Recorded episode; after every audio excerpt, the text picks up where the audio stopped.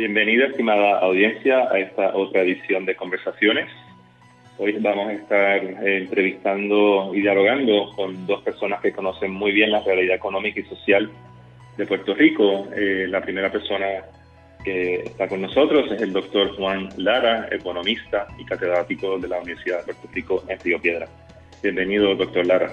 Hola, gusto estar con ustedes. Gracias. El otro catedrático que está con nosotros de la Universidad de Puerto Rico, en este caso recinto de Calley, es el doctor José Caraballo Cueto, también director del Centro de Información Censal eh, en Puerto Rico. Bienvenido, doctor Caraballo Cueto. Muchas gracias uh, por la invitación. Saludos a toda la audiencia. Pues muy bien, eh, comenzamos. Estamos a pocos días de la fecha eh, del 3 de mayo para abrir la, la economía de Puerto Rico o la reactivación ¿no? de la actividad económica de alguna manera en Puerto Rico y se ha estado debatiendo mucho cómo hacerlo. Eh, y yo pues quería eh, escuchar de ambos, ¿no? Para beneficio de nuestra audiencia, empezando por el, el doctor Lara. Eh, ¿Qué podemos anticipar eh, en estos próximos días y qué usted ha estado observando, doctor Lara? Bueno, para empezar yo quisiera que viéramos una declaración bastante explícita y clara que no permita que haya espacio para la confusión, que le diga a todo el país de parte del gobierno cómo se va a abrir la economía, en qué orden, a qué ritmo, por dónde empezamos, por dónde seguimos, con qué criterios epidemiológicos vamos a evaluar si podemos seguir adelante o si hay que eh, abrir un poco más espacio o si se puede acelerar el paso y abrir un poco más rápido.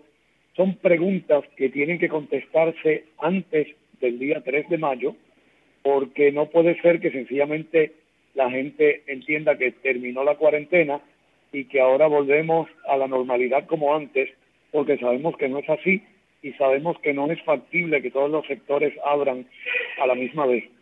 Por lo tanto, yo lo que espero de inmediato es que se pronuncie la gobernadora y el gobierno durante el día de hoy o mañana y que nos digan cuál va a ser el plan. ¿Y sus impresiones, doctor Caraballo Cueto? Bueno, yo creo que eh, hay una, una tendencia en el gobierno y en, en, la, en el liderato del país hacia hacer una apertura mayor de la economía de la que tenemos en la actualidad. Eh, lo que sí hay un poco de divergencia es eh, el cómo hacerlo, no, el detalle metodológico de cómo hacerlo. Eh, hay unos grupos que están proponiendo que haya una apertura de forma lineal, ¿no? Que vamos pues cada día abriendo más y más y más hasta que se llega a una apertura completa.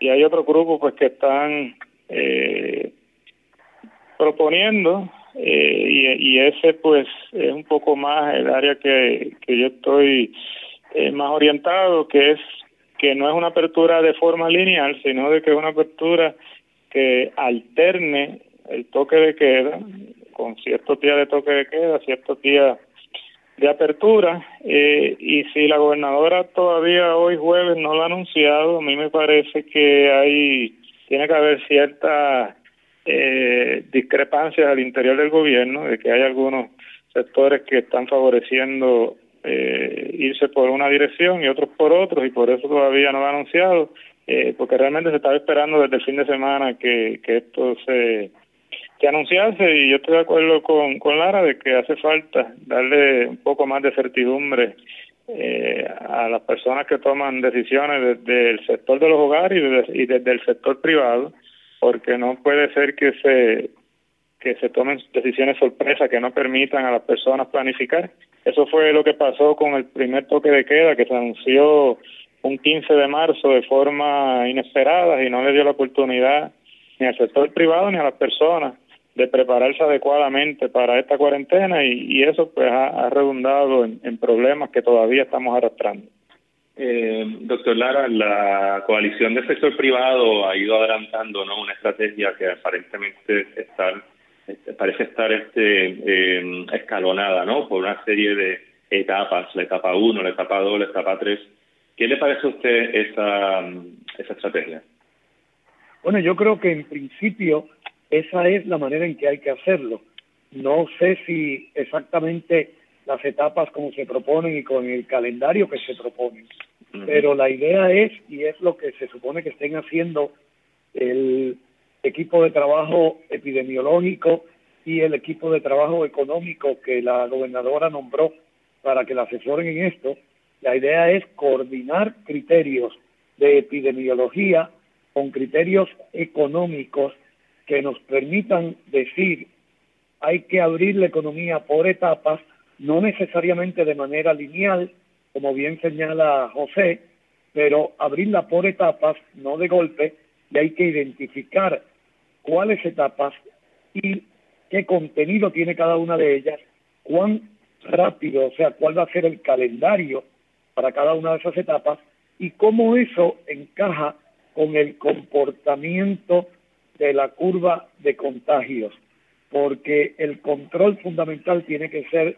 el control epidemiológico que nos garantice que al irse reincorporando las personas a la vida cotidiana habitual, no venga una avalancha de casos nuevos que nos haga perder el control de la epidemia. Eso no es necesariamente fácil de hacer, pero eso hay que hacerlo. Hay que, hay que lograr esa coordinación entre el conocimiento del sector epidemiológico y el conocimiento de los economistas y de los empresarios y empresarias del país.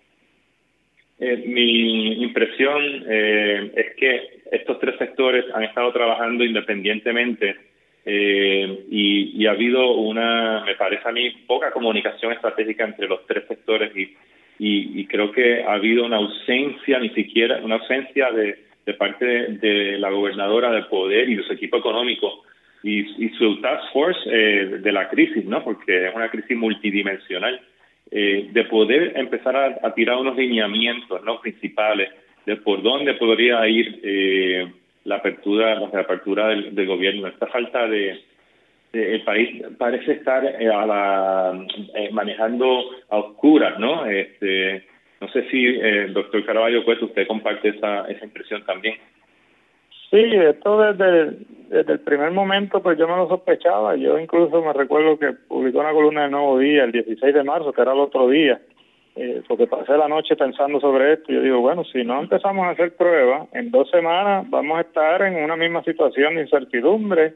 Y no era las dos semanas, resulta ser que ahora en la semana séptima todavía no se sabe realmente cuántos son los contagios. Recientemente descubrimos que la primera persona que murió no había sido la turista que vino en, aquel famoso crucero, eh, sino que había sido otra persona eh, anteriormente y eso pues eh, es parte de, esa opacidad que, existe en la actualidad y eso no permite tomar decisiones con certeza. yo estoy de acuerdo contigo, Luis, de que esta es una crisis multidimensional y por tanto lo que correspondía en este caso era crear un comité multisectorial eh, que pudiese chocar cabeza, pudiese buscar cierto tipo de consenso, porque una crisis como esta no se puede mirar de un solo lado. Y eso es lo que veo que está pasando ahora mismo en, Puerto Rico, que hay un choque de visiones, un choque bastante fuerte, porque no hay esa forma de, mirar la multidisciplinariedad que hay en, esto. ¿no? Aquí, pues, hay personas que piensan que, lo único que importa aquí es eh, proteger las vidas y por tanto hay que continuar con un toque de queda prácticamente hasta el infinito porque como no hay pruebas pues no, no, sabemos qué vamos, vamos a hacer eh, y hay otras personas que están pues desesperadas porque están sin trabajar, algunas de ellas están incluso pasando hambre, ya hablar de hambre en Puerto Rico no es una exageración eh, y están y, otras están preocupadas porque su negocio eh, se vaya a quiebra y tienen ese miedo real, esa, esa amenaza encima real. Eh, ¿Qué formas hay de, de, armonizar las dos visiones? Pues, pues, yo pienso que sí las hay, eh, pero para eso pues hace falta buscar eh, asesores que tengan un poco de sensibilidad a ambas, a ambas realidades, tanto el costo humano como el costo eh, económico, porque si bien es cierto la salud es importante, con hambre no se puede tener buena salud. y hace falta, obviamente, proteger lo que es la vida. Yo creo que eh, no se puede soslayar, eh, ¿verdad? Que la única solución hacia eh, esta caída económica que hay, la única solución que hay no es reabrir la economía, hay otras soluciones y hay políticas fiscales que el gobierno de Puerto Rico y la Junta de Control Fiscal pudiesen estar implantando y lo están haciendo la, mayoría de los países. Hemos visto como Estados Unidos, por ejemplo, ha, lanzado el paquete fiscal más agresivo eh, en décadas. Eh, estamos hablando de unas cifras trillonarias y hemos visto como países más pobres han logrado acuerdos con acreedores internacionales, en el caso de países de América Latina, de África, que han hablado con el Banco Mundial y con el Fondo Monetario Internacional para usar esos pagos de la deuda para poder asistir a sus, a sus poblaciones vulnerables y, y, poder suavizar la caída económica. En el caso de Puerto Rico, el gobierno tiene eh, guardado en su en su en su cofre eh, escondido eh, más de cuatro mil millones de dólares y esto pues uno lo puede ver por ejemplo en el plan de ajuste de deuda el gobierno y la junta más bien pretendía dar un pronto pago de casi cuatro mil millones de dólares a los bonistas. Pues ese pronto ya no es posible darlo ese pronto hace falta eh, ponerlo a correr en la economía no solamente para los ciudadanos sino también para darle liquidez a las pequeñas y medianas empresas que muchas de ellas no van a poder participar de los programas de rescate que se han diseñado a nivel federal y lo que queremos evitar es que una vez pase esta pandemia no caigamos o no regresemos a la depresión económica que teníamos antes de María. Efectivamente, vamos a trasladarnos, ¿no? Cinco meses, cuatro meses, seis meses de aquí, vamos a estar ubicarnos, eh, bueno, en noviembre son las elecciones, pero eh, vamos a mirar a Puerto Rico casi inmediato después de esta primera oleada de, del COVID y ojalá no haya una, la segunda no sea, eh, nos tome por sorpresa. Doctor Lara, ¿qué, usted anticiparía que sería necesario eh, para empezar a rescatar la economía eh, de Puerto Rico en, estos momentos? Bueno, digamos, digamos que dentro de cinco meses o, o el plazo que sea y mientras más pronto, más pronto sea mejor, hemos salido de la parte peligrosa de la epidemia y que ya estamos con una economía en operación nuevamente. ¿Qué cosas pueden plantearse en ese contexto que requieren una previsión de parte de las autoridades y requieren planificación de la política pública, de la política económica? Bueno, en primer lugar, yo diría que hay que pensar que va a haber empresas, pequeñas y medianas empresas sobre todo, pero también algunas empresas quizás no pequeñas y medianas, que van a tener mucha dificultad de reanudar sus operaciones y regresar a la normalidad. De hecho, a mí no me sorprendería que muchas empresas sencillamente sucumban durante el periodo de cierre y cuando llegue la oportunidad de reabrir no estén en condiciones de hacerlo.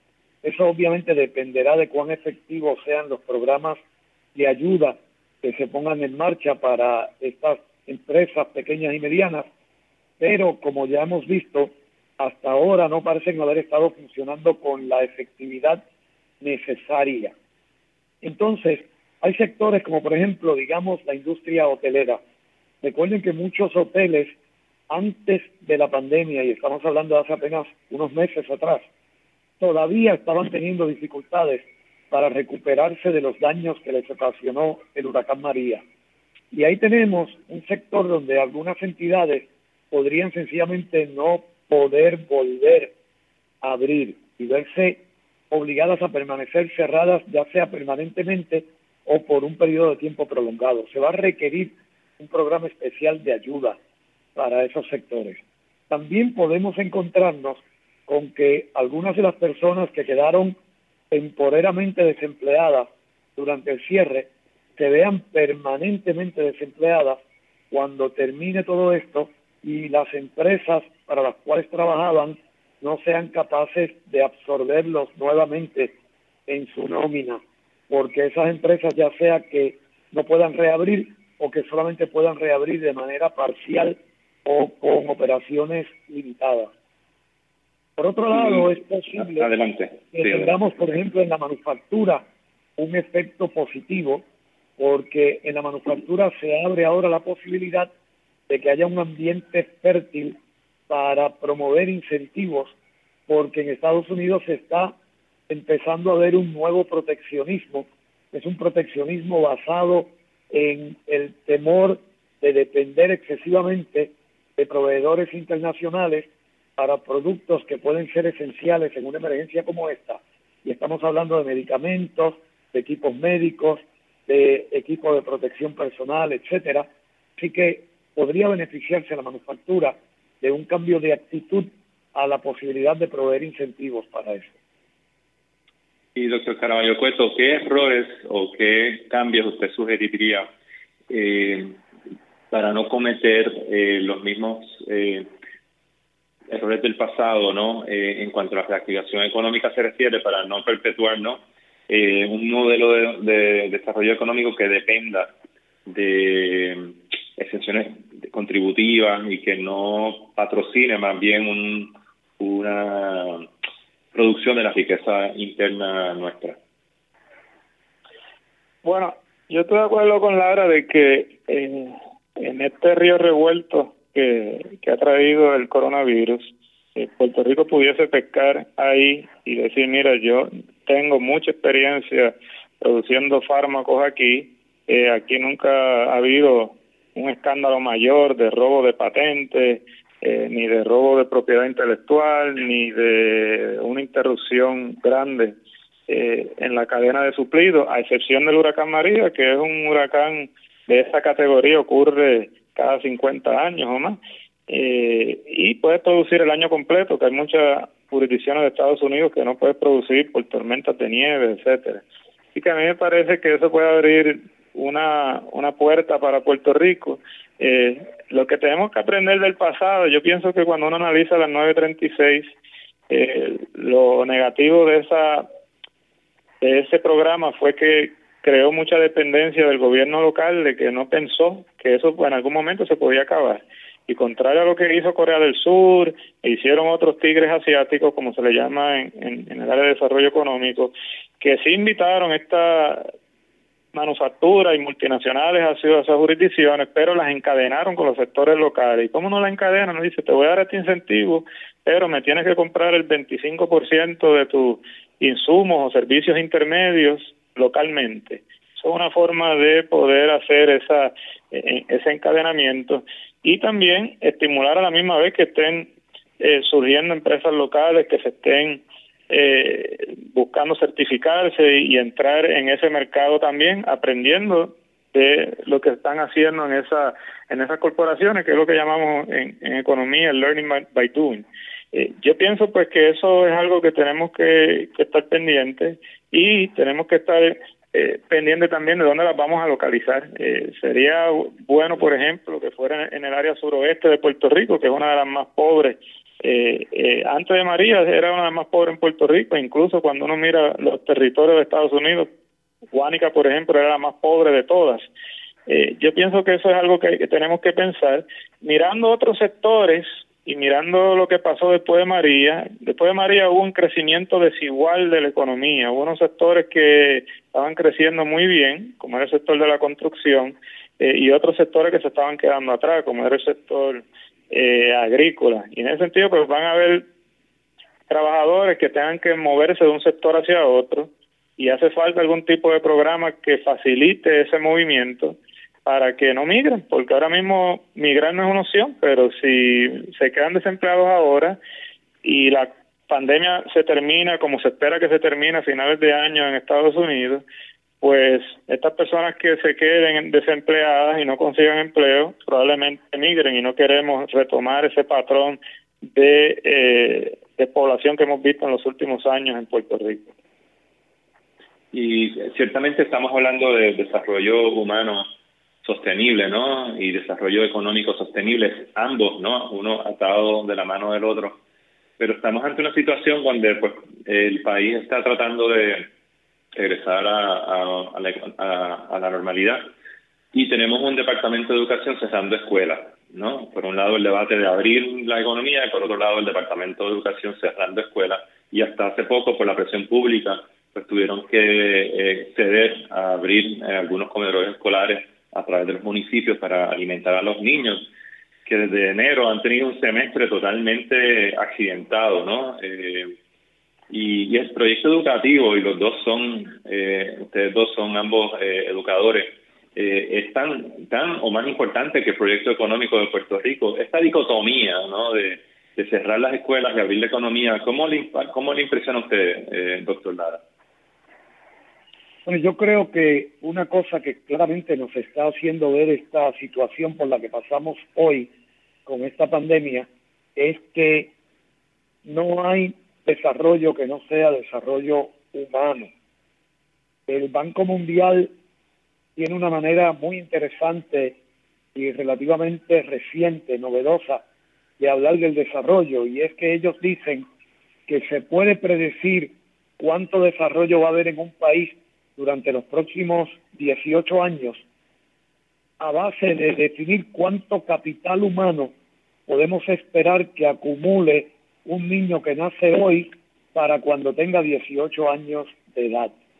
¿Y qué quiere decir eso? Quiere decir básicamente que la capacidad productiva que van a tener dentro de 18 años los niños que nacen hoy va a ser el determinante principal de cuál va a ser el nivel de vida, el estándar de ingresos de este país dentro de 18 años. ¿Y de qué depende esa capacidad productiva, ese capital humano? Depende pues básicamente de la salud, de la alimentación y de la educación.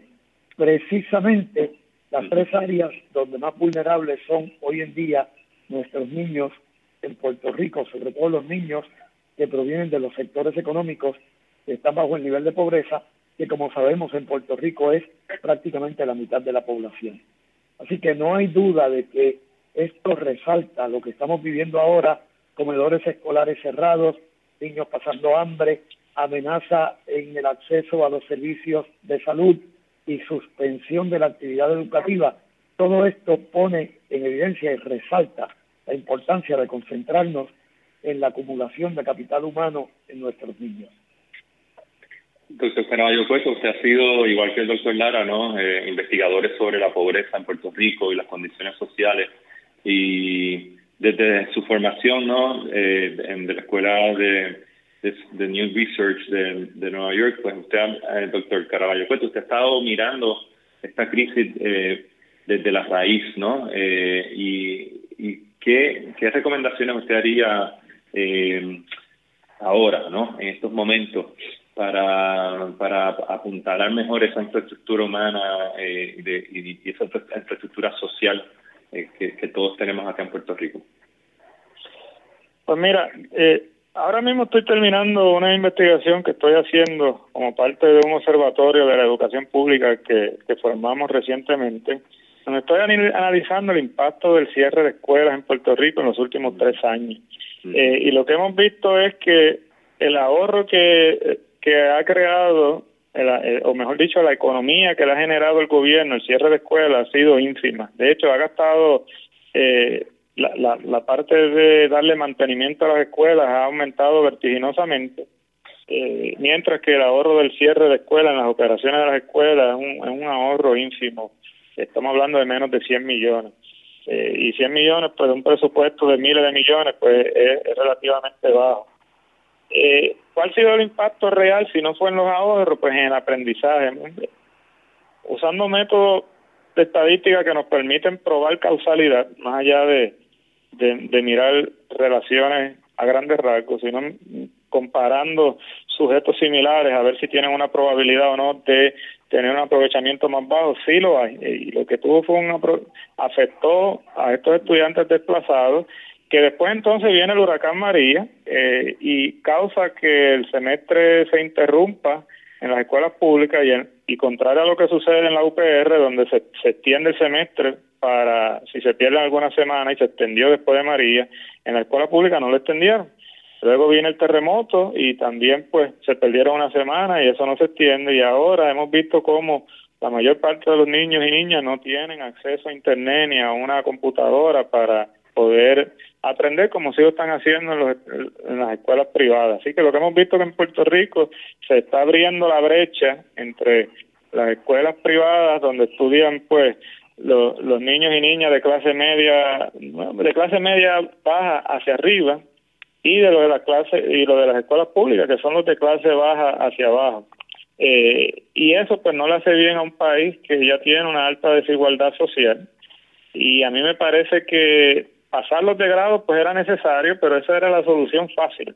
Eh, la solución difícil es cómo vamos a asegurarnos de que ese aprendizaje que se perdió después de María, se perdió con los terremotos, se perdió ahora con la cuarentena, ¿cómo vamos a asegurarnos de que esos estudiantes puedan y van a, ponerse al día eh, y no tengamos que seguir bajando los estándares académicos una vez llegan a la universidad para, para igualmente tratar de, de, inflar las notas, porque eso no es desarrollo humano, eso pues es más bien eh, generar pérdidas en el acervo de capital humano, eh, que no se ven muy bien en las estadísticas, pero que sí impactan a lo que es el, desarrollo económico en el, en el largo plazo. Y yo creo que también es hora de empezar a, plantearnos la idea de reabrir algunas de las escuelas que se cerraron, porque eh, en, el Departamento de Educación hay un gran porcentaje de estudiantes de educación especial que tener un grupo pequeño le hubiese venido muy bien para mejorar el aprovechamiento académico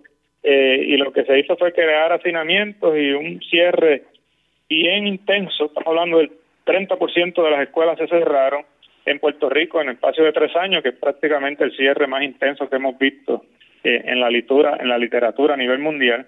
Eh, y lo que no, y vuelvo y digo, no generó las economías que se esperaban, pero sí está teniendo un impacto sobre el aprovechamiento de la mayor parte de los estudiantes, sobre todo los estudiantes desplazados.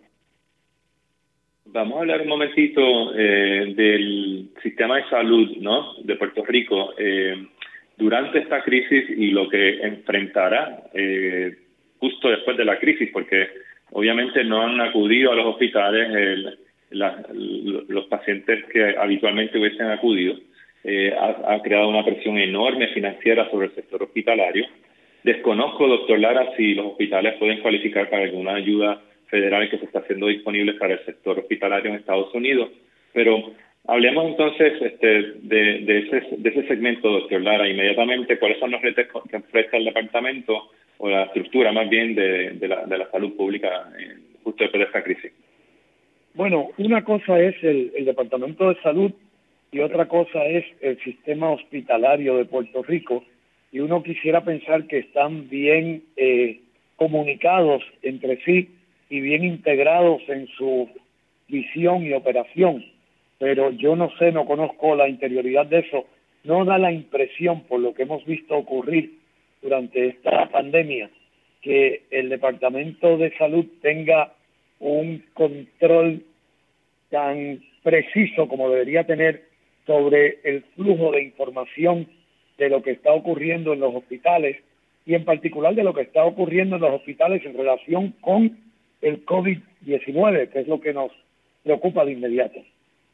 Es preocupante que hayamos visto en Puerto Rico una situación paradójica de que justamente cuando entramos en una cuarentena y nos empezamos a preparar para atender en el sistema hospitalario lo que pudo haber sido una avalancha de casos de COVID-19 y afortunadamente no llegó a serlo, pero cuando estamos empezando a prepararnos para atender una posible emergencia que ya vimos lo horrible que puede ser por lo que ocurrió en la ciudad de Nueva York y por las cosas terribles que ocurrieron en España y en Italia. Mientras estamos pensando que eso pudiera ocurrir en Puerto Rico y estamos encerrándonos para evitarlo, a la misma vez vemos a los hospitales soltando personal porque tienen una condición financiera insostenible porque no están recibiendo la cantidad de pacientes que normalmente atienden y su facturación se está reduciendo dramáticamente. Yo creo que si hubiera una mejor coordinación de la política de salud en Puerto Rico, el Departamento de Salud y las entidades pertinentes se hubieran movilizado de inmediato para impedir que eso ocurriera, para asegurarse que no se quedaran los hospitales sin enfermeros, sin especialistas, sin técnicos, justamente cuando uno está preparándose para lo que afortunadamente no llegó a ocurrir, que es recibir una entrada masiva de pacientes afectados por este virus. Y doctor Caraballo Cueto, usted ha sido eh, una persona que ha propuesto eh, el modelo de pagador, único para el sistema de salud y, también se ha ocupado de denunciar ¿no? Eh, la, falta de accesibilidad a, una salud de calidad, ¿no? la falta de acceso a salud. ¿Qué, ¿Cuáles son sus impresiones hasta ahora de, lo que puede estar sucediendo en Puerto Rico en este segmento? Puerto Rico tuvo la mala idea de seguir el, el modelo de salud de Estados Unidos y es importante que, el público sepa de que de todos los países industrializados eh, o con un nivel de ingreso alto, que son muchos de ellos integran la OECD, eh, uno de los pocos donde la esperanza de vida al nacer se ha reducido en los últimos años es en Estados Unidos. Eh, hoy día la esperanza de vida al nacer en Estados Unidos, pues clasifica eh, en, el, en el lugar treinta y pico, cerca de países como Estonia. Eh, entonces uno ve cuáles son los países que tienen la esperanza de vida en nacer más alta, pues son realmente los países eh, del norte de Europa, donde el modelo que impera no es el modelo de Puerto Rico de tener un sistema de salud privatizado y donde si usted no tiene pues un plan médico pues se queda fuera. Eh, y, y, y este pues ya sabíamos antes del COVID que era un modelo que no estaba funcionando bien para los pacientes, porque pues muchos pacientes se quejaban de que no tenían disponibilidad de, de médicos, hay citas que te la están dando, incluso yo conozco gente que en estos días le están dando citas para fin de año, incluso hasta para enero 2021. Eh, y no estaba funcionando para los pacientes. Eh, también había mucha queja de los médicos y el gobierno lo que hizo fue poner un parche que se llama eh, la exención esta, eh, o, mejor dicho, el incentivo del 4% para los especialistas, que ahora lo extendieron para todos los médicos. Y aún así hemos visto que, la migración de médicos continuó, o sea que eso no, no, lo, no lo frenó porque en Estados Unidos pagan tasas de impuestos más altas que en Puerto Rico, porque tienen que pagar impuestos federales sobre los ingresos personales y en Puerto Rico no.